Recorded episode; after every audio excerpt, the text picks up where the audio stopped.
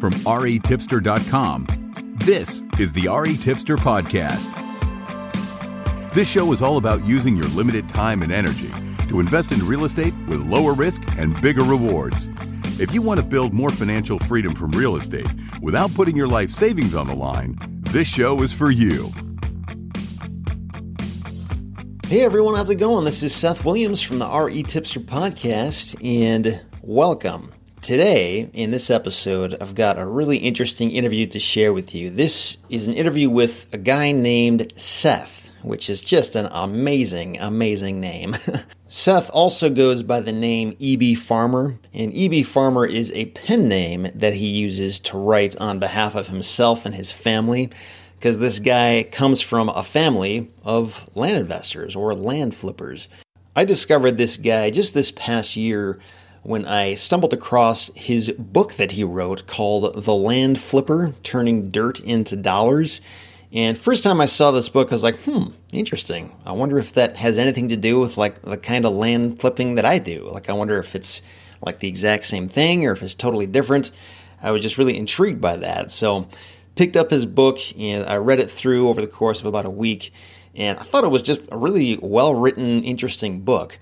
And through the process of reading about his approach to the land business, I learned that it's like completely different from what I do. Like, very, very uh, few similarities. I mean, pretty much the biggest similarity is that we're both working with land and we're both familiar with a lot of the terms and concepts and processes that are involved with working with land. But other than that, in terms of like finding deals, identifying opportunities, deciding on which markets to work in, a lot of those like central core components of the business, he does things like way different than I do. And I wouldn't really call his approach like better or worse than mine necessarily. It's just a very different set of advantages and disadvantages based on the way that he chooses to do things. And so I started up a conversation with him over Facebook, and we've uh, traded emails and really just had a lot of correspondence over the past several months. And I've just got to know him a little bit. He's a really cool guy. And I thought, hey, you know, why don't we have you on the show and you can just tell us how your business works and we can sort of figure out the similarities and the differences. And part of the reason I wanted to share his thoughts with all of you is because a lot of people who are listening to this may be pretty well familiar with the way that I approach the land business. And essentially, the idea with my business model is to find vacant land properties that are certainly worth a good amount of money, but I'm able to get them for very, very, very, very cheap. And as a result of that, it's not hard to put it on the market for a very, very cheap price and still make a pretty good amount of money from that. And when you're pursuing these specific kinds of opportunities, doesn't really require that you do anything to the property at all. I mean, it really, the profit in the deal is based on the fact that I bought it for so cheap in the first place. So it just kind of gives me this huge profit margin and buffer of protection to work with, which is really nice. Um, however, I have to admit, because these are the types of properties I'm always looking for, and I'm generally not willing to do a whole lot of stuff like improving the property or subdividing it or paying really anywhere north of like 20 or 30% of market value because I like won't really consider things that require a higher investment or any hands-on work.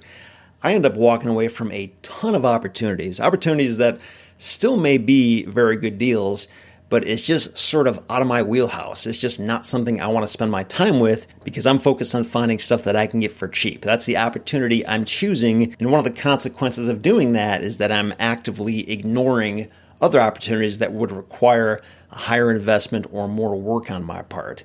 And the thing that uh, EB Farmer does differently is he's not necessarily going after stuff that is super cheap. He's willing to pay a lot more for properties and then really get his hands dirty and subdivide stuff and make improvements to the property if he needs to. And as a result, he's generally putting a lot more money into a deal, but he's also doubling his investment and making like at least five figures, if not six figures, on the deals he's doing. Now, the reason I think it's important for myself and for yourself, if you happen to be a land investor, to be aware of this approach is because occasionally you will come across deals that are awesome deals, but they do require some more hands on effort. And when you come across these deals, you essentially have two choices. You can ignore it and just say, don't have time for it. Sorry. I'm looking for lower hanging fruit that is cheaper, that isn't going to take as much work.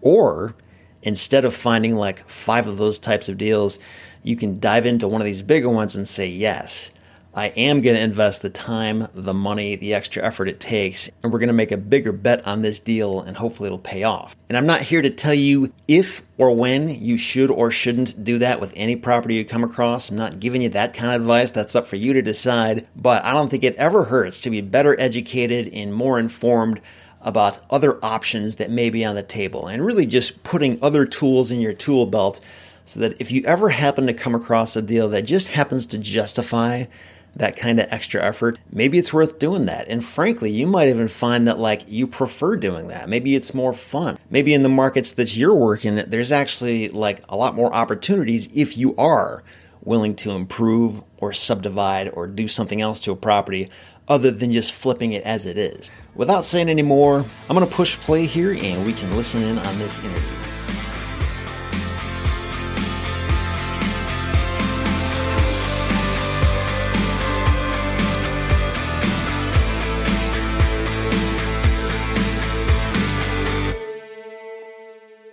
Seth, how you doing? What's up, Seth? How's it going, man? It's going good.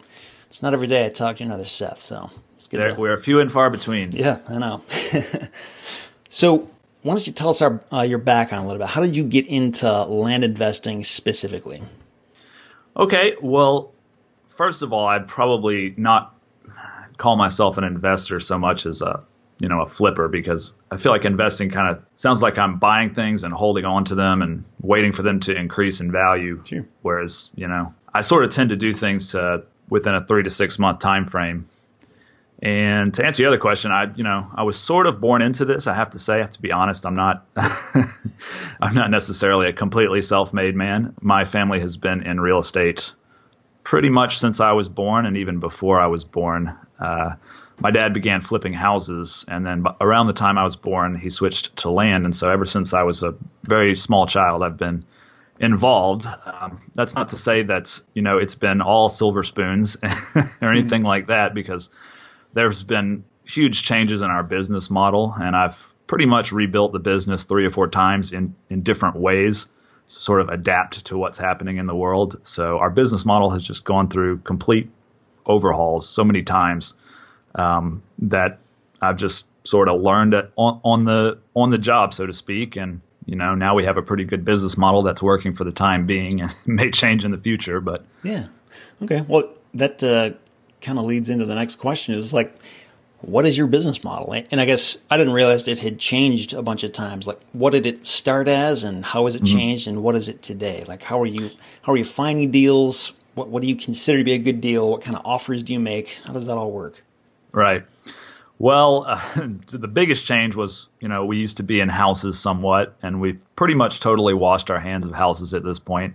They, we just we sort of view them as too much trouble, to, to be honest, and, and leaking pipes and tenants and stuff like that. We just don't like dealing with. So that was that's the first major change. Um, then there was a point where we were doing like full 40 unit, 50 unit subdivisions where we were building roads, putting in utilities sort of like in the boom times and stuff like that. Um, but since then, we've sort of changed to be smaller, faster, quicker. And basically, the business model is you go out to the country about an hour away from sort of civilization. You look for some land that has pretty decent road frontage, preferably on a corner, uh, somewhere where there's just not a lot of people. It's removed enough from the city to be sort of out of the hustle and bustle, but close enough to where it's accessible to things like a Walmart and stuff like that. And we'll take a 10 acre lot and we'll buy it for a hundred thousand and we'll break it up into five two acre lots and sell each one of those two acre lots for 40,000. It's just an example. So in essence, what we're doing is we are using the economy of scale to break things down into smaller units, which we're selling for more per acre than it would cost to buy a big, huge chunk of land. So, if I understand right, you don't really use direct mail or pull lists when you're finding your deals. Is that correct? You know, ever since uh, I've gotten into your stuff, Seth, I've started to do that a little more because it's it is a, a way that does work, sure. and um, we've used it from time to time to to do stuff like that, but that's never been like our main focus. And I think uh, one of the main differences that b- between us and, and someone who pulls lists is that we are very local. So we have an area that we work in. We stick to that area. We don't really remote invest very much. We we tend to just really really be focused on our market. And so there's only so many lists you can pull, although there are lists you can pull, and we've done that to some success. But rather than pulling a list a few states over, we would, you know, instead defer to other methods uh, to to find properties. When you say you stick to your area or your market, like how big is that area? Like what would be the I don't know how many square miles, or is this like a whole state or a county, or how much, yeah. how much space is this? Um, we focus in three counties. Okay. So we're sort of, you know, in the middle of these three different counties. We have two sort of major ish cities mm-hmm. within an hour driving distance, which is a tip that I would give people if if you're looking for sort of a good place to get started with something like this. Uh, look for an area that has a couple large population centers, and then go to an you know an area between them. Mm-hmm. That's kind of rural. So yeah, it's about three counties that we work in, and uh, we it's it seems like a small space, but we have we have more opportunities than we know what to do with. So Sure. No, that, that's awesome. So, are you are you like finding deals on the MLS, or are you just like uh, driving for dollars, as some people call it? Like you find a property and you're like, I want that one, so I'm going to contact the owner. Like, what what is your methodology for finding these opportunities?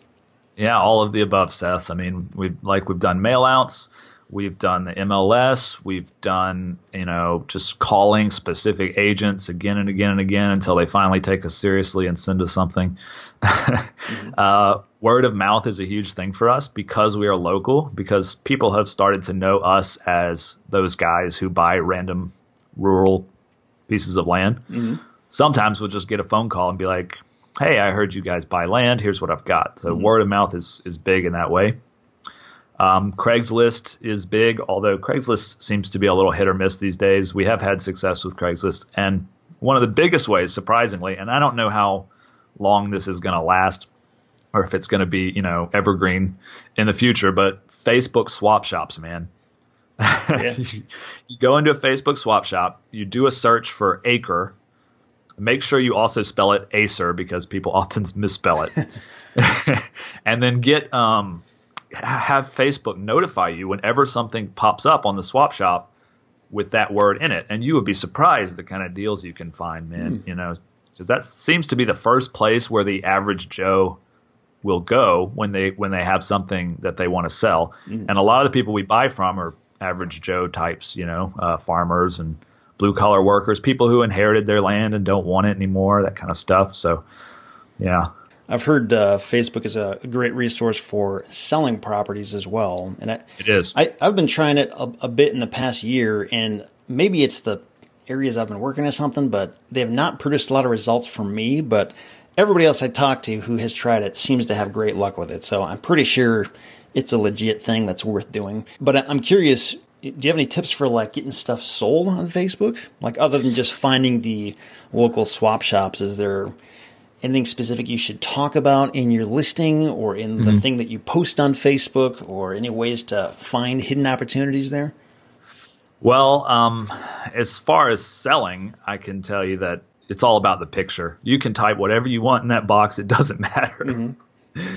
You could you could type something terrible there, and people would still just message you and say how much, you know, because it's all about the picture. Yeah, that okay. that picture is what draws people in. Um, so yeah, my my tip is, you know, if if you're trying to sell something, a, a beautiful picture showing the visceral curb appeal of the land is going to get you more more hits than any listing of the attributes of the property. Well, strangely, uh-huh.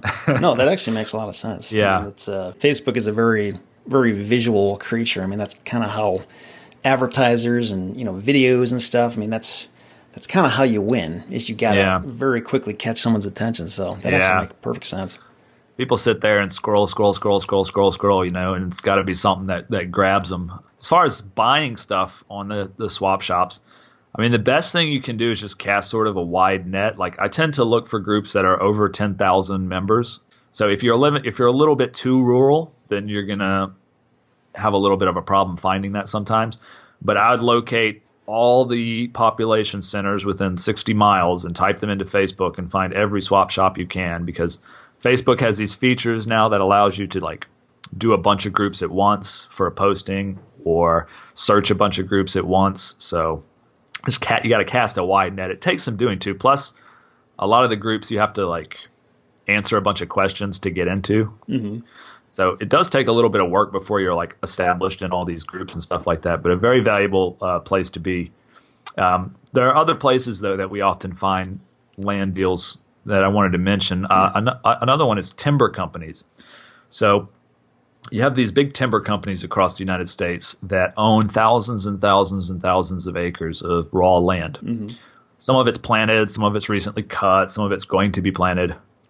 But uh, the thing about timber companies is they do not discriminate between 20 acres of landlocked swamp and 20 acres of rolling hills up on a highway. Mm-hmm. So, you know, as a land flipper, the 20 acres of the rolling hills on the highway is worth five, six, seven times more what the 20 acres of landlocked swamp is worth. But to the timber company, it's often just a item in a spreadsheet you know, 20 acres, such and such county. Mm-hmm. So you can get some really incredible deals. Um, it can be really hard to get your foot in the door with timber companies. Some of them are interested in liquidating more than others. Um, there are there are three or four like major big timber companies. I won't like name their names or anything like that, but you can you can figure them out. And a lot of them will have local land real estate agents that only exclusively work for that timber company. So if you can get that guy's number, and this is something that I hear you say all the time, Seth, on your podcast, and it's really wise, which is just, you know, picking up the phone is one of the most powerful things you can do. Yeah, for sure. So call those guys. And, yeah. and, just to be clear, when you're talking about getting your foot in the door with timber companies, these are timber companies that are going out there buying land specifically for the purpose of harvesting that timber, and that's that's the only reason they care about it. They don't care about the usability. Right. So that's so you're basically able to get better deals than you normally would on the open market because you're buying from them, or or they just... yeah. Sometimes they they do put stuff on the open market, and other times if you call them early enough and they're about to put something on the open market, you might get it you know cheaper or something like that. But yeah, I mean they're they're a great a great source of land and and and always sort of uh, have helped us out with some good deals. Another thing is just wanted to say is just driving around in the country. We find so many deals because we're just we just go on a drive down some state highway and we see a FSBO sign. And as far as I know, there's not a real good central location for FSBO listings. Mm-hmm. Like there's a there's a FSBO.com. FSBO, by the way, for sale by owner. So it's some someone who's trying to sell their land but doesn't want to list it with an agent. And oftentimes, all these people do is put a sign up on the side of the road. Mm, sure. And so you know if you can if you can be the first person to spot that sign or you know someone who gives them the right kind of offer you can find a lot of good deals that way too. I know you, you sort of mentioned some numbers a little bit earlier and we'll get a little bit more into some maybe specific deals you've, you've done but i think that's that's one of the things that kind of differentiates uh, your approach from you know what i've always done and that is you're generally willing to pay more for a larger piece of property because you're planning to either improve that property or subdivide it and kind of like multiply the value in some way. Whereas I'm I'm generally only looking at opportunities where people will, you know, sell for like pennies right. on the dollar and then I'm right. not really doing anything to it. So it's it's sort of like an opportunity cost thing and there's certainly you know huge benefits to doing what you do and other benefits to doing what I do. So it's kind of just fundamentally a different approach to like why we look for properties, what's considered a deal, what the plan sure, is man. after you acquire it. Um, and I, I'm, I'm, jealous. I'm jealous of how how much you're able to scale.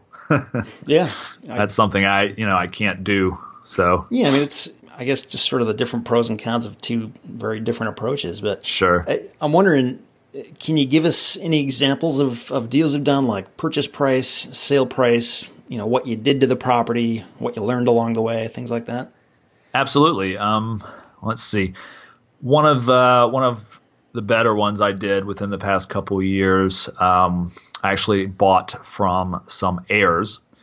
These heirs also happened to be real estate agents, so we were calling this one particular real estate office every week or every two weeks and it just so happened that two of the real estate agents there, not the ones we were calling, just some other ones that worked there, had inherited this piece of land pretty far out in the country, mm-hmm. and it was in not the best area. Like the the area where the land was was solid, but if you continued down that dirt road, you would get to some pretty pretty nasty trailer parks and stuff like that. Mm-hmm.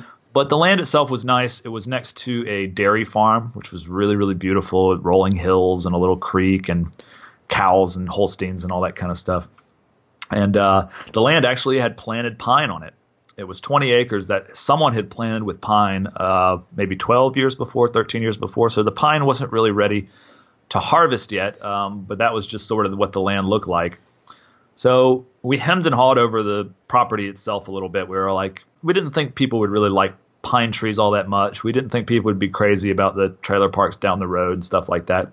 But we decided if we could get it at a certain price, we would go for it. And that price was seventy-five thousand.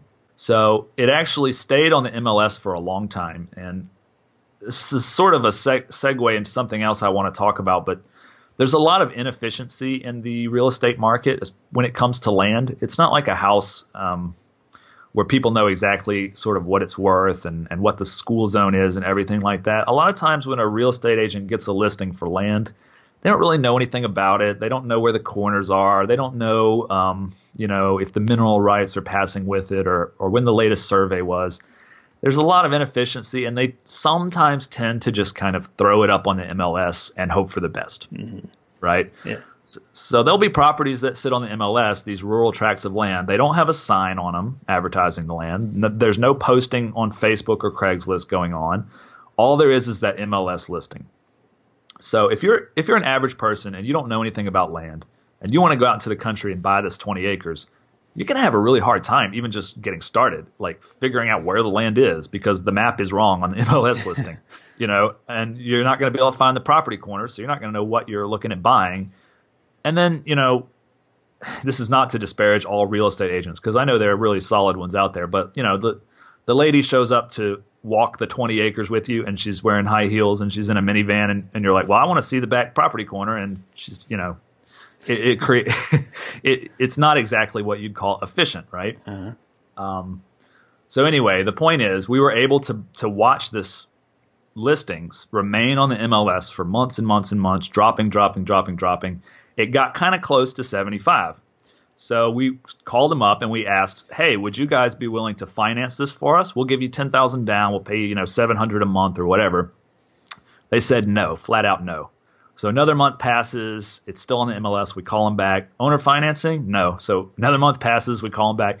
This is a, a, one of the lessons you learn from this is that a lot of times if you just be persistent with real estate and you ask over and over again, people will uh, people will eventually sort of bend to what you want. Yeah. Um, so yeah, so we ended up getting it set for 75 finance with $10,000 down. And we immediately went in and broke it up into four or five acre lots. So, the, you know, the five acre lots were, were really nice in terms of topography.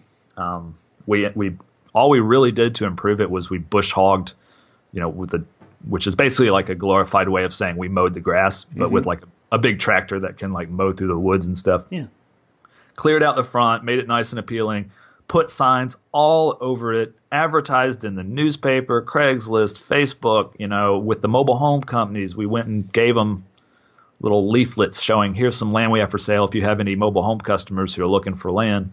Just put up index cards in the hardware store, talked to the guy in the in, in the little gas station and told him the land down the road was for sale and so on and so forth. Just marketed it and you know we made lines around it to where when you get there you can immediately walk around your five acres. That makes a huge difference. Just being able to walk someone around their property line sure. and say hey this is your five acres you know?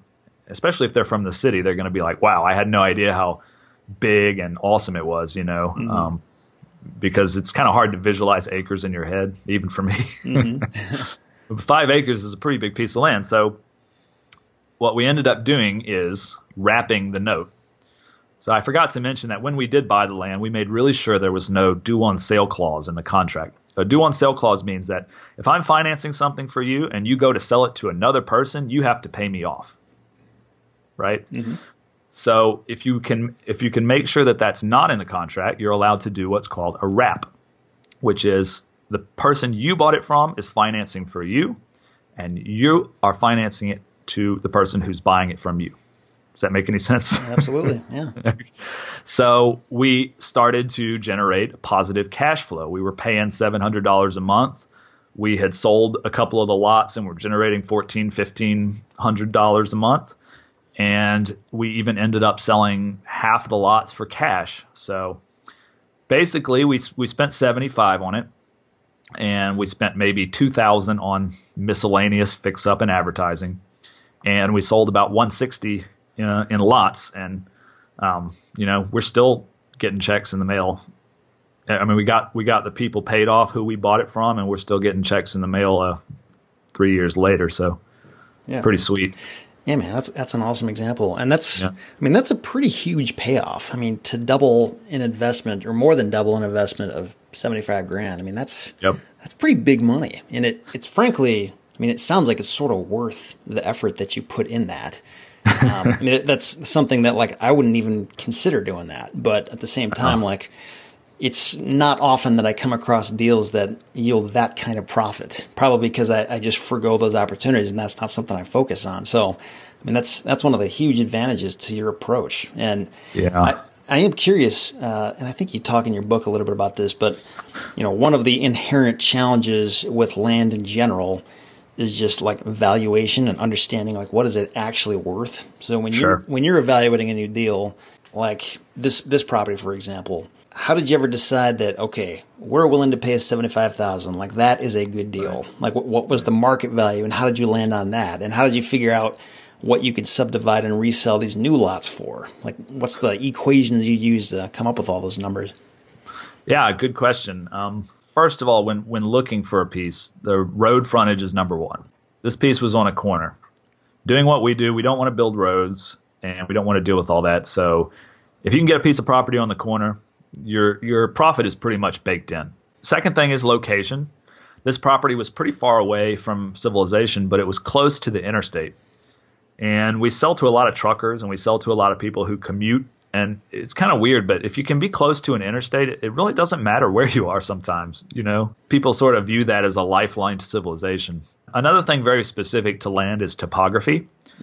And I know you've talked about uh, like Earth Point and stuff like that, where you can sort of get a view of the topography. And, and topography, for those of you who don't know, is, is just refers to the roll of the land. So where are the hills? Where are the valleys? You know, where does the drain go? Are there any low spots that are going to turn swampy? That kind of thing. So a piece of land with like a hill that's kind of right in the middle that looks down on the road and and and the water drains off of it in each direction. That's perfect. What you don't want is a drain running right through the middle of your lot, right? So topography is important when you're arranging how you're going to divide the lots. Uh, flood zone is important, um, depending on where you are. Utilities, some country lots I sell have water, others are going to require a water well. We almost never have access to sewer because we're too far away from the country for that. But cable's also important. Obviously, you need to have electricity. If you don't have electricity, that's one of the few things that can completely kill the deal because no one's living without that. So um, natural beauty makes a huge difference. Like I said with the Facebook pictures, you know, people are really respond to curb appeal in real estate. It's one of these things I keep I, I, find myself incredulous about it all the time. You know, I'm like, people will buy uh, something if you mow the grass. you know, yeah. they they won't buy it if you don't mow the grass. The initial gut reaction to a piece is is huge. Like driving up to this piece, you came up to this really nice dairy farm with rolling hills and cows and stuff, and so that was one of the things that I think sold the land. You know, just the visceral reaction to it. Yeah. The other thing is is the county counties have different rules about what you can do, and and some counties are more uh, more desperate for development, and others don't. Others are full of NIMBYs, frankly. Mm-hmm. so, so you, you, what county you're in is important. The best situation is you're one county over from the from the development from the from the developed area. So you're just across the line. Mm-hmm. So the, the county you're in is is rural, but just across the line is is a developed county. That's perfect. Mm-hmm. So that has a big thing to do with it too. Now, as far as like what the lots are going to be worth. This is another sort of advantage to being local is almost all the comps are our comps. So oh, we've man. sold, you know, we sold five acres down the road for 45. So we know this one will sell for around 45. Mm-hmm. And, you know, as far as to help someone who's just getting their start, though, because you obviously won't have that benefit. Um, there is often no telling exactly how much someone will pay for a piece of property because one of the things about land is it's very, very hard to, there's no objective value. Right. Mm. So, you know, if you go to a city and you say, here's a two bedroom, one bath, and it's in this neighborhood, there are people who can tell you within $10,000 what that's going to be worth. Right. Mm-hmm. And it's pretty consistent for if people know the market and know that area and know a, a, little bit about houses, yeah, they can do that. But when you go out to 20 acres out in the country next to a dairy farm, you're going to get one appraiser who says it's worth 75. One appraiser might say 150. Another appraiser might say it's worth 35. So yeah, yeah, you know. I've actually had you know, at length discussions with different appraisers about this exact thing. And right. kind of what they all come down to at the end of the day is like, we don't really know what we're doing. like, like the, the data that we would normally, normally need isn't there. Like yeah. there, there is no cost approach involved here because there's nothing to be built if something gets burned right. down. Like it's just right. kind of an ambiguous thing. So I mean, their guess is just as good as yours, yeah. and so you know, people think appra- appraisals are magic, um, but they're not. You know, and people will also have this misconception. They'll say, "Oh, well, uh, you know, land out there goes for five thousand an acre, and land over there goes for seven thousand an acre, and land back there goes for eight thousand dollars an acre." But that's total BS mm-hmm. because you know one acre does not equal another acre. Each acre is different. An acre on the corner, all utilities, beautiful cow field, might be worth ten thousand. An acre that's in behind that you know crappy trailer park and stuff with no utilities is going to be worth five hundred dollars an acre. Mm-hmm. So that also confuses people and yeah. leads to a lot of uh, mis you know misjudgment in in valuations. Mm-hmm. So yeah, yeah, it's kind of a complex thing, but it, man, that's such a huge benefit though to be being able to have comps that are your own and just just being and that was one of the big things I sort of missed. You know, I used to to work exclusively in my home state for my first you know few years of doing the land business and um, you know go from one county to another values definitely change but still like there is a lot of consistency you'll find within the same state like just sure. certain things you can kind of just have an understanding about Sure. Um, and that, that made it way easier for me to understand values. But as soon as you start going all, all over the country, it's like just hitting the giant reset button every yep. time. You have to figure yep. out the new market and it's kind of frustrating. So that's one of the costs, I think. If you're not going to yeah. stick in one area, it's not always easy to figure out values. Sure. And I don't mean to frustrate people. I know that's not helpful advice saying, oh, well, I have my own comps. because if I was listening, I'd be like, well, tell me how to do it. Right. so well, what I want to say is there are comps anywhere. There's going to be, you know, comps for land, but you need to not just look like when you look at Zillow, say, and it says, well, this 10 acres sold for $10,000 an acre.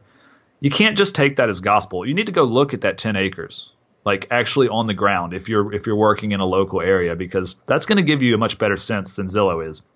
But you'll be able to say, okay, this is a nice 10 acres with a nice hill and a nice area. It goes for 10,000, so that gives me a more comprehensive view of what's going on, right? You can't just do everything on the internet. Mm-hmm. you can in some cases but that's that's a good way to do it. And another another thing to just constantly remind yourself of, and this is kind of like a golden rule, is that the land is worth whatever you can find one person who will pay for it. Mm-hmm. I kind of worded that badly, but nope, I totally get it. I've said the same yeah. same basic thing a lot. right. And there was one time when I bought. Um, this was pretty recently. I bought a uh, another 20 acre piece, and I bought it out in the country. It was a, I thought I paid too much for it. You know, it's like this is because I paid about uh, eight thousand dollars an acre, which is way more than I usually do. But it was such a beautiful piece, and it was in sort of a location where you could easily get to the city. And I said to myself, you know, I'm going to find some city slicker who who's got some you know dreams of coming out to the country.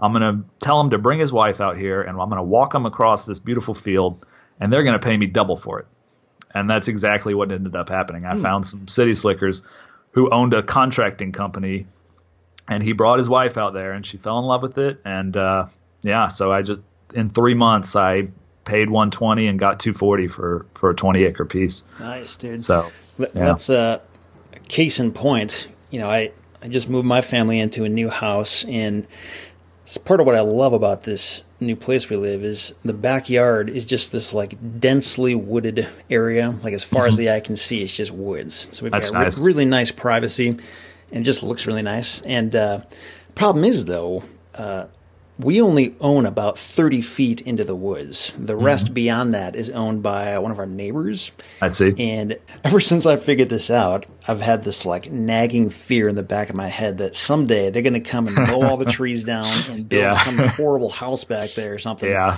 yeah. and we're going to lose that, and I have no control over it. And I'm telling you, like, I'm probably going to do this at some point. Just go knock on his door and say, yeah, you know, buy if, it from him. If you're ever thinking of doing anything back there, like, call me first because sure, I would man. pay you anything for this. it, it, but it just kind of goes to show, like, absolutely. I mean, it's essentially like landlocked land, other than the yep. access through this guy's yep. yard, but still, like, it means a lot to me and only me because it's my backyard. Right. Um, you get that water in the desert situation going on sometimes. Yeah. You know. Yeah, absolutely. I've uh, I bought a piece on the road one time, uh, thinking to break it up and sell it, um, and then I noticed that there was a guy who was landlocked behind me who owned like 40 acres, completely landlocked, that my land would give perfect access to. Mm, interesting. So I just called him and sold it for twice what I paid for it. Yeah. You know? that was blind luck. I'm not recommending you try to do that necessarily. But, yeah, yeah, for sure. Yeah. Well, it's uh, you know, I I always recommend sending out neighbor letters. Like, figure out yep. who the neighbors are and just send a letter to them. Just say, hey, um, this is always available. recommend that. Always, re- actually, I I often call the neighbors during the inspection period, even because oh, cool. I want to know what they're thinking. I want to know if they, hey man, there there used to be a toxic waste dump there, you know, mm-hmm. or whatever. so I often call the neighbors beforehand, try to establish a relationship with them. Of course, sometimes they get mad because you know, just like you would feel if someone bought that piece and mm. sold it in, in two acre lots, you probably wouldn't be too happy. But you know, I try to make nice places and stuff, but um, mm-hmm. I find that it's so weird, right? People go out to the country, they buy a piece of land, they build a house on it, and then they get mad that people around them are doing the same thing. it's all it's all perspective, I guess. I'm curious, where are you getting the phone numbers of these people when you call them? Yeah, the um, the assessor's office plus whitepages.com. Okay. So assessor's office will give you their address, mm-hmm. and then whitepages.com is twenty dollars a month, and they're pretty good about giving you an accurate number. I think they hit it about seventy five percent of the time. Mm-hmm. Sometimes they'll give you like a weird old number, but if you can't get them on the phone, knocking on the door is all right. Although I get a little weirded out by that in the country because I'm always waiting for someone to like you know come out with a shotgun or something, mm-hmm. but it hasn't happened yet. So you could try like knocking on their bedroom window instead. I'm just kidding. Don't do that. yep, that's a great way to introduce yourself to the neighborhood. yeah. So okay, um, I think you mentioned earlier the typical land flip that you're doing takes about three to six ish months. Is that mm-hmm. accurate? Um, that that's our sort of goal and we've had things as quick as three months. I'd say six months is probably the average. Mm-hmm. Longest one I've ever had was 18 months. Mm-hmm. And that was a real special case because we bought this piece of land with like really big trees on it. We sold the trees. The guys came in and made just a holy mess of, of our property by by logging it sort of it's a long story, but they did they did sort of an inappropriate job. They took a bunch of trees that they didn't really want just to get them out of the way, and then they left them on the ground. Oh. So it was a big mess. So it took us a long time to like clean that up, and on top of that, the land was like tabletop flat.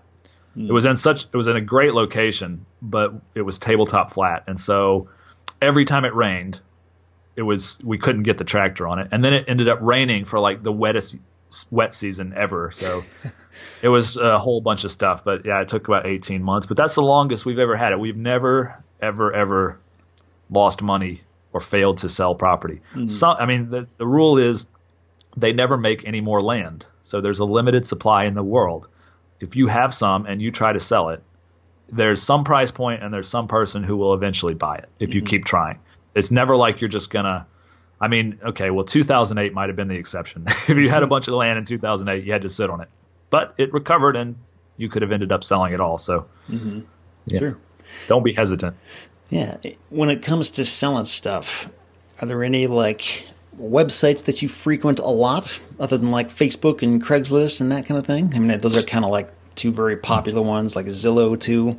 What what, what are your uh, most powerful selling tools that you use? Yeah, yeah. I mean, I do Zillow. I've done LandWatch. I've done Craigslist. Facebook tends to be the better one right now, but um, I'll tell you another rule that I always use is every time I talk to anybody who's interested in anything, I get their email address and I make a mailing list. Mm-hmm.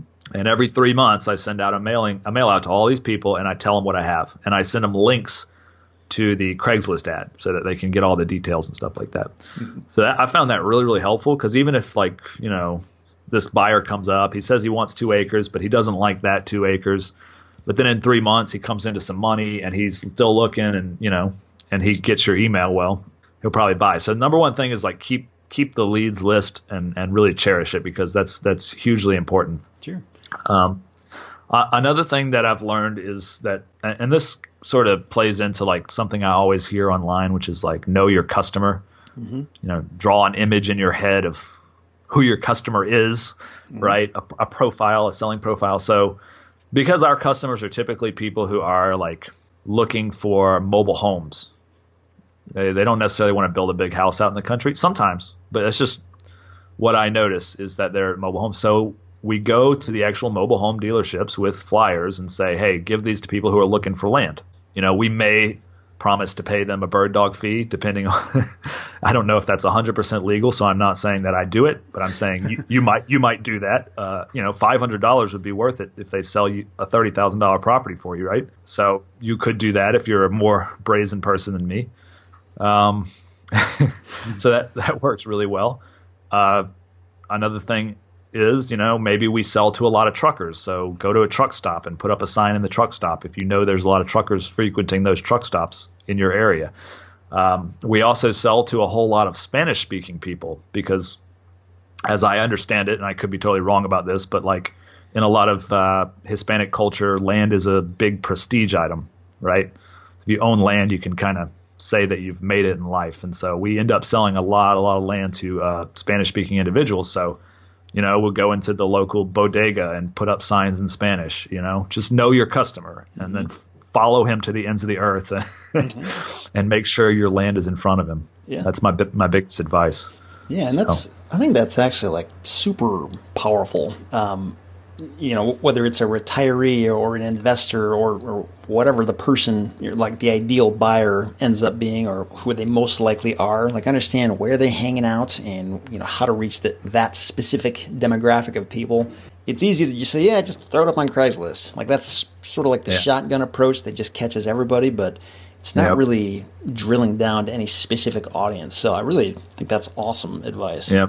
You can never just say, okay, I've done enough. Let's wait for it to sell. Mm-hmm.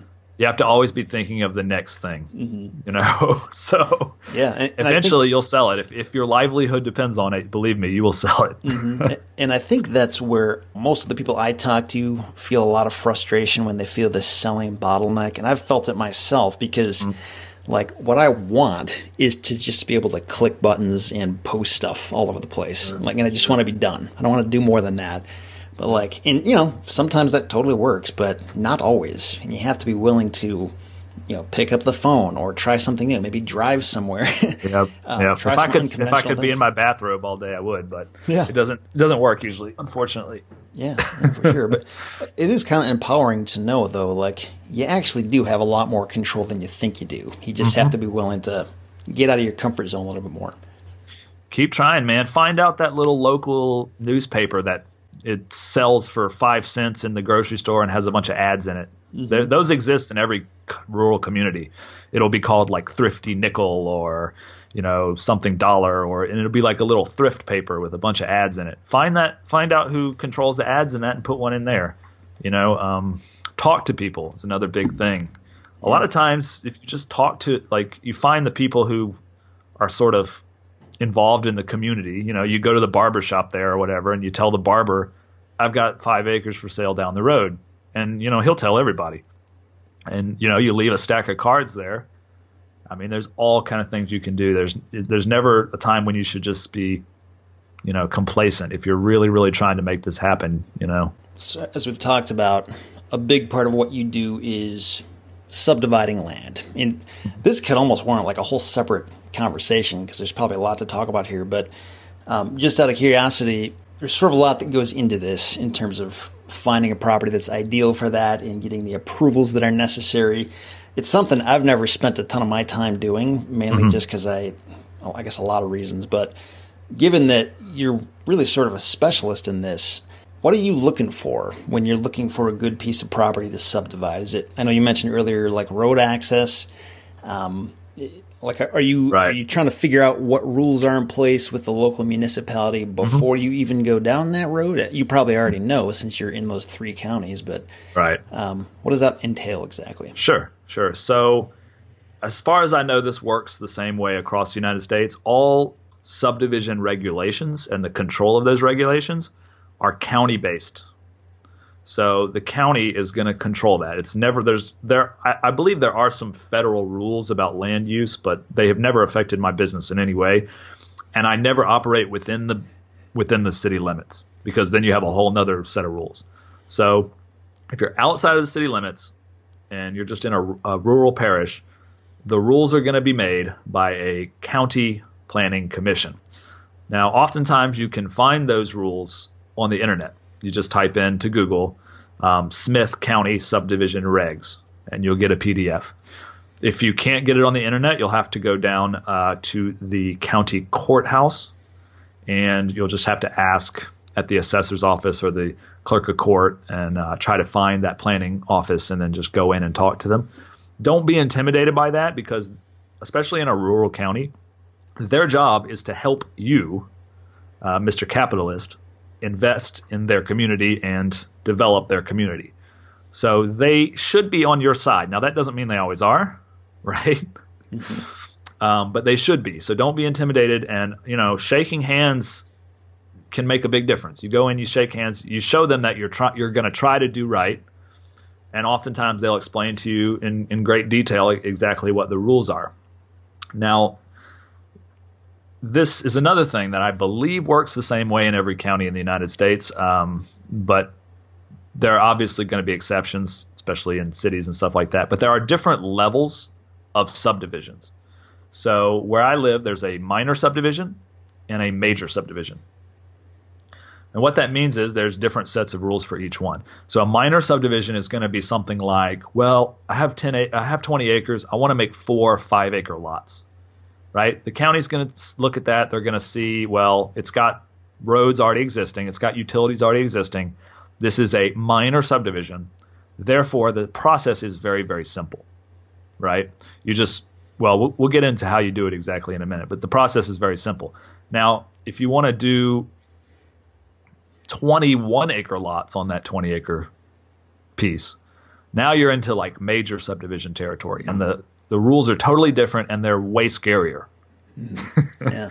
You're talking wetlands studies and drainage delineations, and um, you know they want to know what kind of animals live on it and how it's going to affect the traffic and and that kind of thing. So I don't I don't mess around with major subdivisions.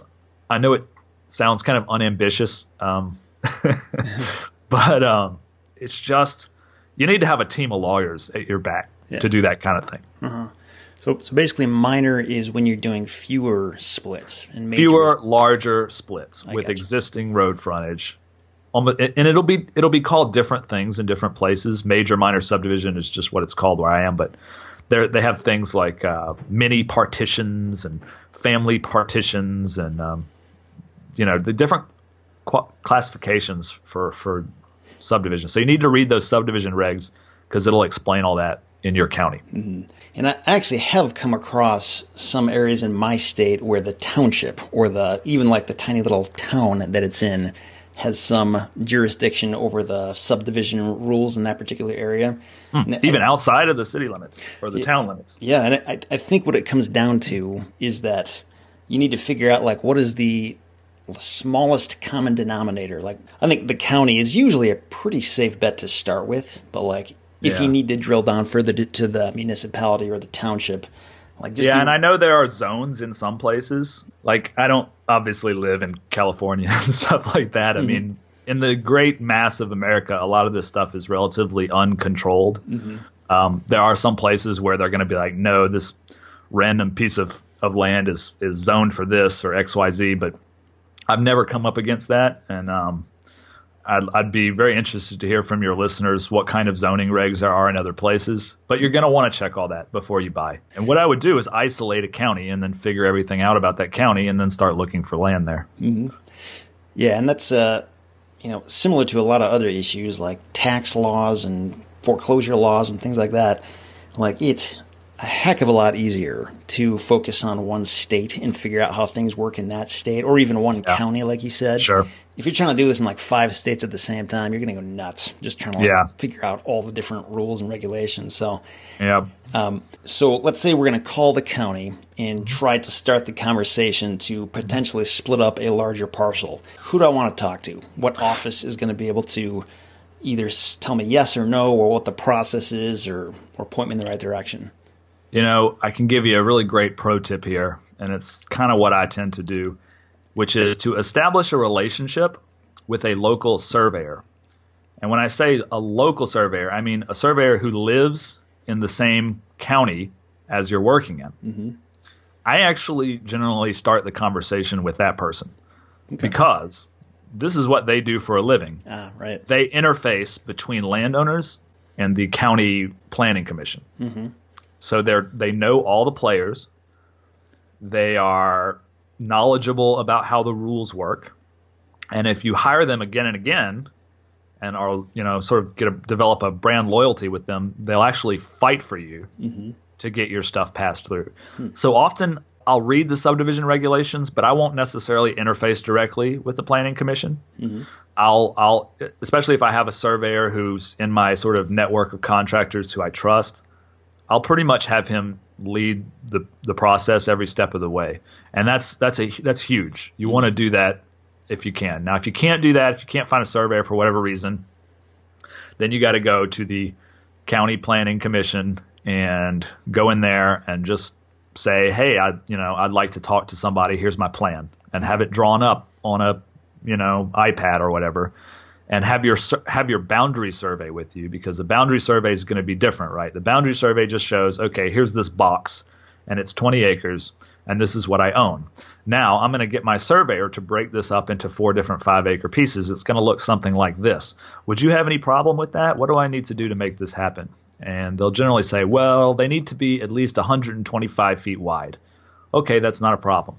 Well, you know, you need to make sure that there's no mobile homes in the area because blah, blah, blah, blah, blah. Well, they won't usually do that. But depending on how close to civilization you are, then the more rules there are. Mm-hmm. And what what we tend to do is once it starts getting too too many rules and, and too hot, we just sort of move one county over mm-hmm. to where it's still rural and they're just thanking God that you're there to bring some some money and some people into this, you know, empty empty piece of uh, piece of America. So Sure.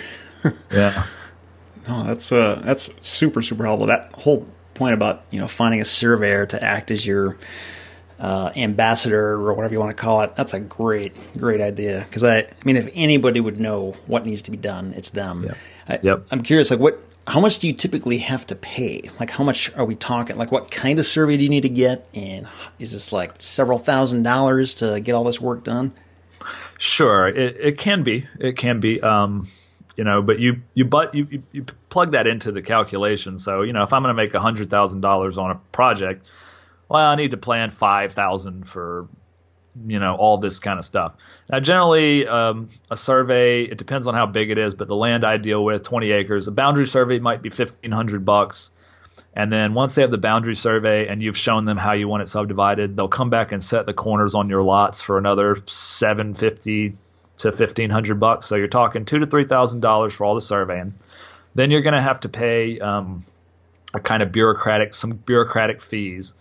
Uh, it could be like two hundred dollars a lot or something like that. So when you're looking at a big project of twenty acres, you're cutting it up into pieces, getting it approved, all that kind of stuff. You're looking at about five thousand dollars. So mm-hmm. you need to budget all that into the into the equation. Mm-hmm. And you know, uh, if it costs a little more, it's not very difficult to pass that cost on to your buyers. It's really not. So, Sure. Um, does it ever happen where like you pay a couple thousand dollars for some survey work and then you some you hit like a brick wall. It's like oh sorry you can't actually do this. Sorry. And then you're out the money. Has that ever happened or do you does the surveyor kind of educate you beforehand before you even get that far? Yeah that that has never happened. Okay. Um, but the process can get political. You sort of have to walk lightly but just be prepared to fight for your you fight for your rights, I guess. I don't mm-hmm. know if it's a right or not. I mean, it is kind of a right when you think about it. Hey, I own this 20 acres. Who are you to tell me I can't sell mm-hmm. five of it? You know, yeah. that's and so they know that they know that you're not going to put up with it, and it can get political. And there are cases where you could conceivably have to hire a lawyer. But again, this is why we focus on the small, minor subdivisions in rural areas. Mm-hmm. If you focus on that, it's very unlikely that you're going to have any problem. Mm-hmm. If you go into some suburb, some NIMBY filled suburb, and say, "How am I make a 40 unit subdivision right here in, in the middle of the town?" Yeah, you're going to have you could be fighting for five years to get that done. Mm-hmm. You know, yeah. you can still get it done. You're just going to have to hire lawyers and charge a bunch for your lots to recoup the costs and stuff like that. But it's just not worth it. Mm-hmm. Um, flying under the radar, you know. Um, I mean, you're not doing anything nefarious at all. You're just you're just trying to avoid the red tape that comes from high density places um, with a lot of people in it. And so, yeah, we've never had, we've never been stopped, and and it's there's always it, there's always wiggle room in negotiation. Oh, you can't make four lots. Okay, well, I'll make three lots, and I'll make ten thousand dollars less, or or whatever, you know. Mm-hmm. And on top of all that, what I'll just say to you is that you should buy in such a way that you can just flip the whole property if you need to right? Subdivision's great. Subdivision gives you a huge return, and it it always ha- has been something that I've been able to do without problems. But in the case that you couldn't, and you owned this ten, this 20 acres that cost you 75,000, well, be prepared to mow the grass and sell it for 85,000. You know, you're not mm-hmm. going to lose money. You might not make enough to support yourself on that deal, but you know, you won't lose money. And that's never happened either. So, but we always buy that way. We yeah. buy so that if we need to, we can just sell the whole thing. Yeah. I'm curious if you were to hypothetically, let's say you bought 20 acres in some random county in California and you said, "Hey, I want to subdivide this thing." But you've never been there, you can't really get there, you can't really shake anybody's hand. Best you can do is basically find a local surveyor and hope they can help you through it. What are the chances of you succeeding with that? Like, do you really need to be on site to make this work, or is it even possible to do it from afar? Man, I've I've heard you know, I'm you're gonna catch me sounding a little ignorant here, but I've heard so many horror stories about California. Fill in the blank with any other state out there. yeah. Okay. Well, I don't know how true the stories I've heard are, but I've heard California like they pretty much just control everything that you can do with with your land in some places. Mm-hmm. So I don't know. I don't know how that would work in California, but I can tell you that I would research it before I decided to buy property there. So mm-hmm. I'd go to a county in California that was an hour away from let's say it was an hour away from Sacramento on the interstate. I don't even know what interstate's there, but let's say it's an hour away from Sacramento and there's this county there that's not very developed. Okay, first first thing I would do is try to get the subdivision regs and try to find a local surveyor. And I'd ask them, you know, 120 questions before I ever decided I'm going to invest in this area of the country. Mm-hmm. Only after all that checked out would I do it. And then if I started to have problems, I'd, I'd have to have the, um, the lawyer fees baked into the profit. I'd say, well, if the worst case happens, I'm going to need to pay this lawyer $10,000 to sort this out for me. And I'd sort of have that baked into the profit. Um, but in reality, what I would do is just go a little further away, probably, and do it there if I found anything that that seemed uh, unsur- insurmountable. You know, uh-huh. so yeah, I'm curious what the the mechanics of how you subdivide something.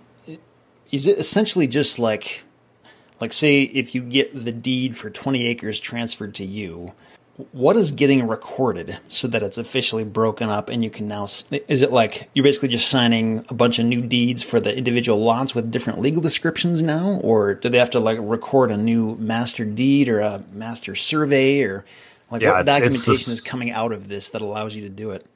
You hit it there. It's the it's the survey. We call it a plat in this part of the country. And what that is is the master drawing of everything. Okay. And so instead of owning a 20 acre piece, uh, as is recorded in the assessor's office, you now own five two acre lots. And I want to say that you might need to be a little careful about this if you live somewhere where tax property taxes are really really high, because the county will come in and reassess. They'll say, well, this two acres lot is now worth twice as much as it was worth before, so you have to pay double taxes on it. Where I live, and I'm so far out in the country that this doesn't really affect me because taxes are like fifty dollars, you know, or whatever. Mm-hmm. So it's not a huge deal. But if you live somewhere like California where taxes are crazy, you know, be prepared to to figure that into your um into your line items because you do now own five tracts of land that are more valuable than the the whole. Mm-hmm. So you need to be prepared for that. But yeah, you get the surveyor to break it up and to make a master plat. He's going to submit that plat to the planning commission. They're going to say, "Oh, can you do this and change that and sign that?" And he'll do it, and then pay the fee, and then they're going to take that plat and they're going to record it in the in the um, assessor's office. They also have like maps now, the GIS maps that show mm-hmm. everything.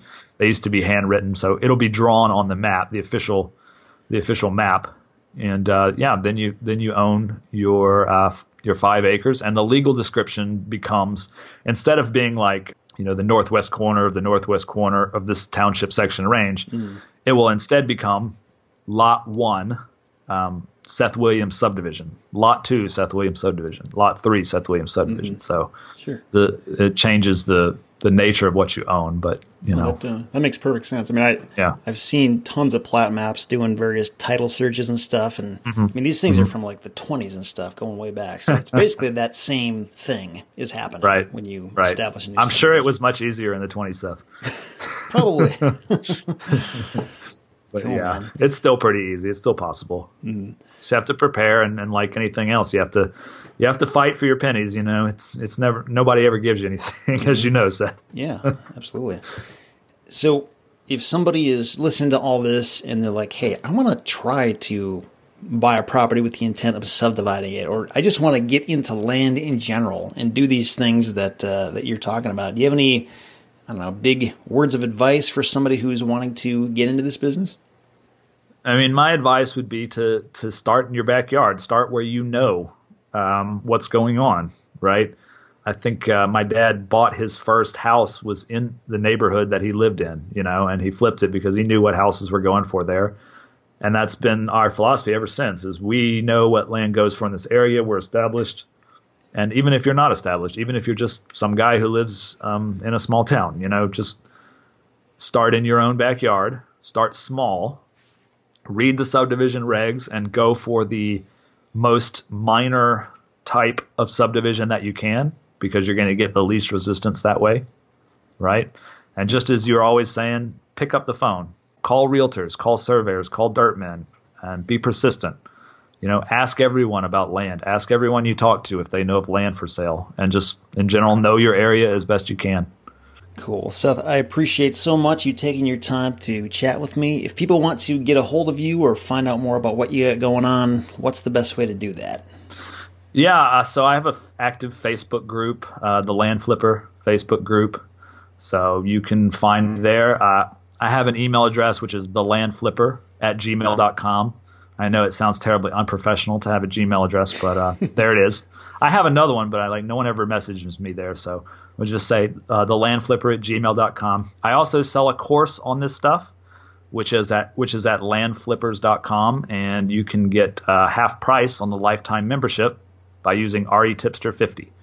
Awesome, sweet, good deal. Yep. Yeah, and I've I've been through not the entire course, but a good chunk of it, and from what I've seen, it's it's very good. You do a really good job of explaining things and very down to earth, relatable way of conveying all the information. So it's pretty good stuff. Thanks, man. I've taken your course too, and I like it just as much. So sweet. And hopefully, you know, the listeners out there got something out of this. I'm going to have uh, a lot more of this information, all the stuff that you mentioned. I'll link to it on the blog. And uh, yeah, anything else you want to share before we wrap it up, or is that? Uh... I just it was a real pleasure talking to you, Seth. I appreciate everything you do. I really like your content. And the podcast is awesome, man. It's a it's a great honor for me to to be on here. So Thank keep you. doing what you're doing, man. Yeah, I appreciate it. Thanks a lot. There we go, folks. That's the interview. Pretty cool, huh? I thought Seth was a pretty cool guy, had a lot of good insights to share. Honestly, like, I don't think this is necessarily going to, like, change a lot of how I run my business. However, I'll tell you, I really appreciate knowing more about this stuff. I think some of this stuff was news to me, some of it was not, and some of it kind of varies depending on what part of the country you're working in. As we talked about, I mean, there are some states and some part of the country that are like super bureaucratic and like really, really hard to do things like subdividing land, and other parts of the country where it's like one of the easiest things in the world. You just have to know who to talk to and how to go through those motions, but it's really not all that difficult to subdivide property. So if you want to go down this road, by all means, do plenty of research on how the process works in the market of your choice before you start jumping into this. And the other comment that I really liked was just the whole idea of buy a property so that if you need to, you can just resell the thing as it is and still make money. Like, don't get into a deal with the absolute dependence on your ability to subdivide it because if the unexpected happens and you just can't do it, you don't want to make a bet on something that can't ultimately pan out. Always make sure you're leaving yourself a back door like that. Again, if you want to learn more about this particular approach to the land business that we've been talking about, be sure to check out retipster.com forward slash 14, retipster.com forward slash 14 and you'll see all the show notes for this episode with links to everything that we talked about. The website's run by EB Farmer and the books that he's written and all that stuff. It's all there. Definitely go check that out. And uh, something I thought would be kind of fun is if I read a couple of the reviews that I've seen come through on iTunes. It's actually like super, super fun for me to read what people say, whether they do or even like don't like aspects of the show. I always get a kick out of hearing what people have to say. So this first one is from Jim R. Jim says, Seth, it took me listening to several podcasts to stop and take a moment to thank you for doing this. You're welcome, Jim. I find them a great source of content and inspiration. A great example being the recent episode with Tamar Mar. Wow! Again, thank you for taking the time to put these podcasts together. I know it's not a trivial task and do hope you'll continue to invest the time it takes to do these. Great stuff. Thank you. No, Jim, thank you. I appreciate that, man. And I'm really glad you've been liking it. Another one here. I think this one actually might be from Greg from the previous uh, episode. I could be wrong, but the username is GWS1977. He says, I've been following the RE Tipster blog since June of 2016.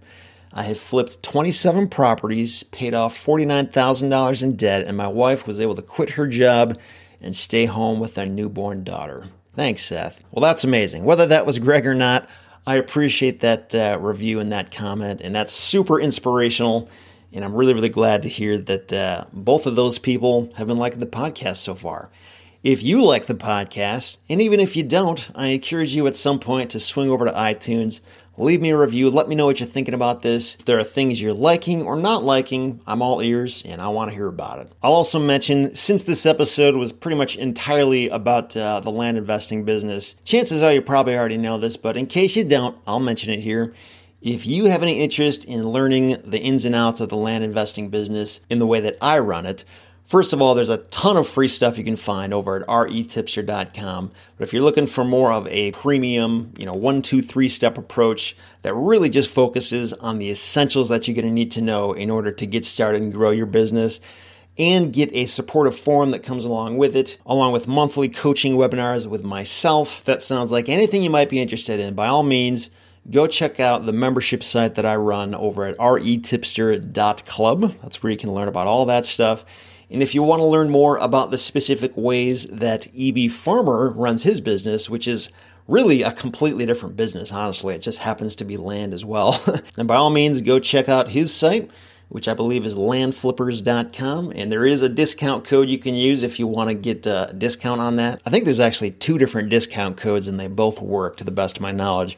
One of them is RE Tipster, the other one is RE Tipster 50. So you can play around with either or both of those and use whichever one gives you the best discount, whatever that ends up being. So, but regardless, I'd encourage you to check out the show notes for this episode. I'll have all these details, links to all the specifics and uh, you can totally check it out that way. So, to wrap this up, I want to share with you a really interesting saying that I saw on a magnet in a gift shop not long ago. I took a picture of it because I just had to remember it. I thought it was so simple and yet so brilliant. It said, The richest person is not who has the most, but who needs the least. Think about that and let it sink in. I wish you all the happiness, all the success, and all the freedom that you deserve, dear listener. And I cannot wait until we talk again.